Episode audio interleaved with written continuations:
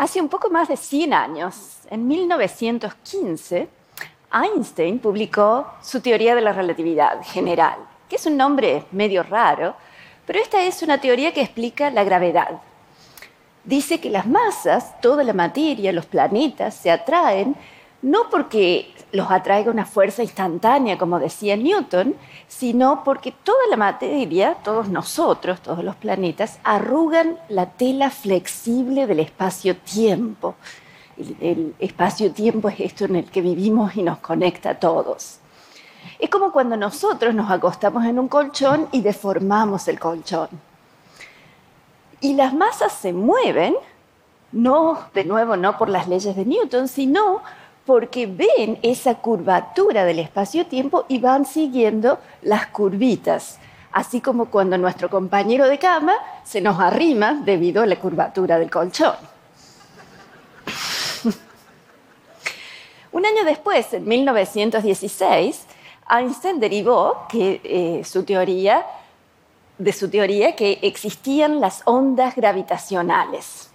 Esas eran producidas cuando las masas se mueven, como por ejemplo cuando dos estrellas están girando una alrededor de la otra, y producen pliegues del espacio-tiempo que se llevan energía del sistema y se van acercando a las estrellas.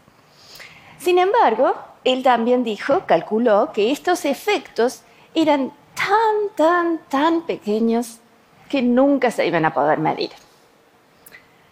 Les voy a contar cómo con el trabajo de cientos de científicos trabajando desde muchos países por muchas décadas, hace muy poquito tiempo, en el 2015, descubrimos esas ondas gravitacionales por, por primera vez.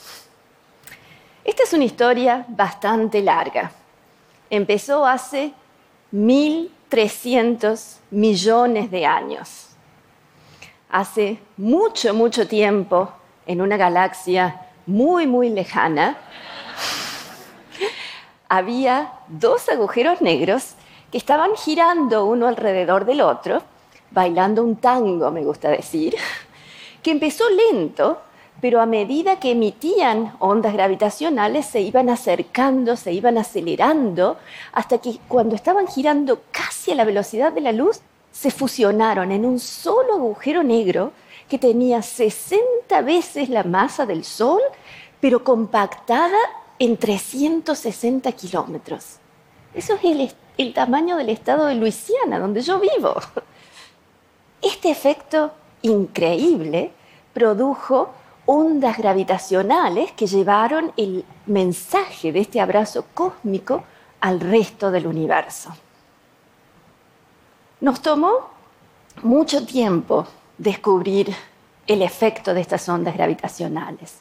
Porque lo que hacen, la manera en que las medimos, es buscando eh, efectos en distancias. Nosotros queremos medir longitudes, distancias. Cuando estas ondas gravitacionales pasaron por la Tierra, que pasaron en el 2015, produjeron cambios, cambios en todas las distancias, entre las distancias entre ustedes, las distancias entre ustedes y yo, nuestras alturas, todos nosotros nos estiramos y nos achicamos un poquitito.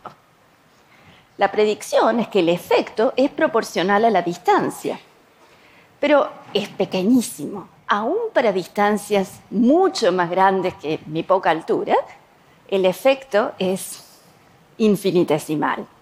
Por ejemplo, la distancia entre la Tierra y el Sol cambió por un diámetro atómico. ¿Cómo se puede medir eso? ¿Cómo pudimos medir eso? Hace unos 50 años había unos físicos visionarios en Caltech y MIT, Kip Thorne, Ron Driver, Ray Weiss, que pensaban que se podían medir precisamente distancias usando láseres que midieran distancias entre espejos que estaban a kilómetros de distancia. Tomó muchos años y mucho trabajo y muchos científicos desarrollar la tecnología, desarrollar las ideas y 20 años después, hace casi 30 años, más de 20, se empezaron a construir dos detectores de ondas gravitacionales, dos interferómetros en los Estados Unidos. Cada uno con cuatro kilómetros de largo, uno en el estado de Luisiana, en Livingston, Luisiana, en medio de un bosque precioso, el otro en Hanford, Washington, el estado de Washington, en medio del desierto. En estos interferómetros tenemos láseres que viajan desde el centro, cuatro kilómetros en vacío, se reflejan en espejos y vuelven y estamos midiendo la diferencia de distancia entre este brazo y este brazo. Y estos detectores son muy, muy, muy sensibles, son los instrumentos más precisos del mundo. ¿Por qué hicimos dos? Porque las señales que queremos medir vienen del espacio, son las que queremos medir, pero los espejos se están moviendo todo el tiempo, entonces para distinguir efectos, ondas gravitacionales, que son efectos astrofísicos y deben aparecer en los dos detectores, podemos distinguirlos de los efectos locales que aparecen distintos en uno o en el otro. En septiembre del 2015 estábamos terminando de instalar la segunda generación de tecnología en estos detectores y todavía no estábamos a la sensibilidad que, óptima que queremos, todavía no estábamos allí, incluso dos años después, pero ya queríamos tomar datos. No pensábamos que íbamos a ver nada, pero estábamos preparando para empezar a tomar datos por unos meses. Y la naturaleza nos sorprendió el 14 de septiembre del 2015, vimos en los dos detectores una onda gravitacional. En los dos detectores vimos una señal con unos ciclos que crecían en amplitud y frecuencia y después decaían, y eran los mismos en los dos detectores. Eran ondas gravitacionales. Y no solo eso, sino que decodificando esta forma de onda, podíamos deducir que venían de agujeros negros fusionándose en uno solo hace más de mil millones de años. Esto fue...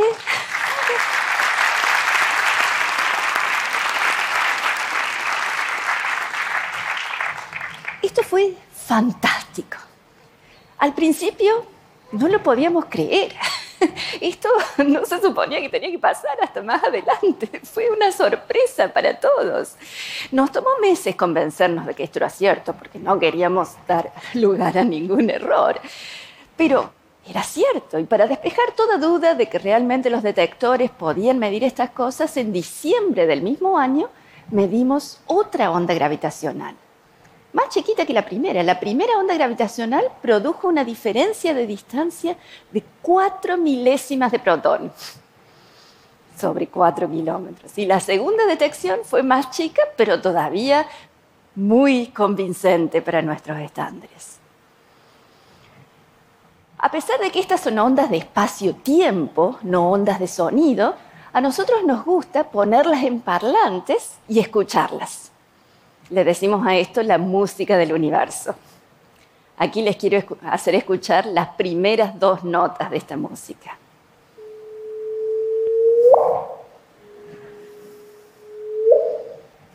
La segunda, la más cortita, fue la última fracción de segundo de estos dos agujeros negros, que en esa fracción de segundo emitieron un montón de energía, tanta energía como la de tres soles convirtiéndose en energía siguiendo esa fórmula famosa E igual a mc cuadrado. ¿Se acuerdan?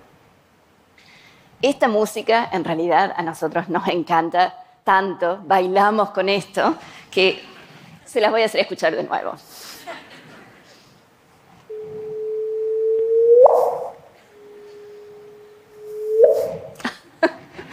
es la música del universo. Frecuentemente la gente me pregunta ahora, ¿para qué sirven las ondas gravitacionales? Y ahora que ya las descubrieron, ¿qué queda por hacer? ¿Para qué sirven las ondas gravitacionales? Cuando a Borges le preguntaron, ¿para qué sirve la poesía? Él a su vez preguntó, ¿para qué sirve el amanecer? ¿Para qué sirven las caricias? ¿Para qué sirve el olor al café? Y él se respondió, la poesía sirve para el placer, para la emoción, para vivir. y entender el universo, esta curiosidad humana por saber cómo funciona todo, es parecido. La humanidad desde tiempo inmemorial y todos nosotros, todos ustedes de chicos, cuando se mira el cielo por primera vez y se ven estrellas, uno se pregunta, ¿qué son las estrellas? Esa curiosidad es lo que nos hace humanos y eso es lo que hacemos con la ciencia. A nosotros nos gusta decir que las ondas gravitacionales ya están sirviendo porque estamos abriendo una nueva manera de explorar el universo.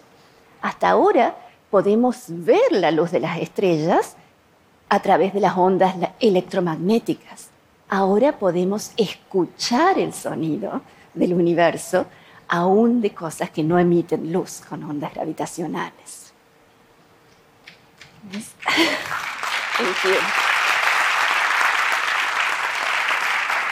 Pero solo para eso servirán. ¿No se, ¿No se deriva ninguna tecnología de ondas gravitacionales? A lo mejor sí, pero va probablemente tomar mucho tiempo. Hemos desarrollado tecnología para detectarlas, pero las ondas mismas a lo mejor se descubra de acá a 100 años que sirven para algo. Pero toma mucho tiempo derivar tecnología de la ciencia y no es por eso que lo hacemos. Toda tecnología se deriva de la ciencia, pero la ciencia la hacemos para el placer. ¿Qué nos queda por hacer? Muchísimo muchísimo. Esto es recién el comienzo. A medida que hacemos los detectores más sensibles, y nos queda bastante por hacer, no solo vamos a ver más agujeros negros, vamos a poder hacer un catálogo para saber cuántos hay, dónde están, cuán grandes son, sino que también vamos a ver otros objetos. Vamos a ver la fusión de estrellas de neutrones que se convierten en un agujero negro, vamos a ver nacer a un agujero negro vamos a poder ver estrellas rotantes en nuestra galaxia produciendo ondas sinusoidales, vamos a poder ver ah, explosiones de supernova en nuestra galaxia. Es todo un espectro de nuevas fuentes que vamos a estar viendo. Nos gusta decir que hemos agregado un nuevo sentido al cuerpo humano. Ahora, además de ver, podemos escuchar.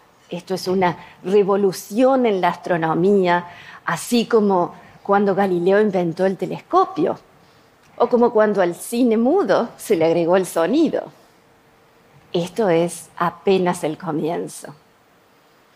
Nos gusta pensar que el camino de la ciencia es muy largo, muy divertido, pero muy largo, y esta gran comunidad internacional de científicos trabajando en equipo desde muchos países, todos juntos estamos ayudando a construir este camino, poniendo luces, a veces encontrando desvíos y construyendo a lo mejor una autopista al universo. Gracias.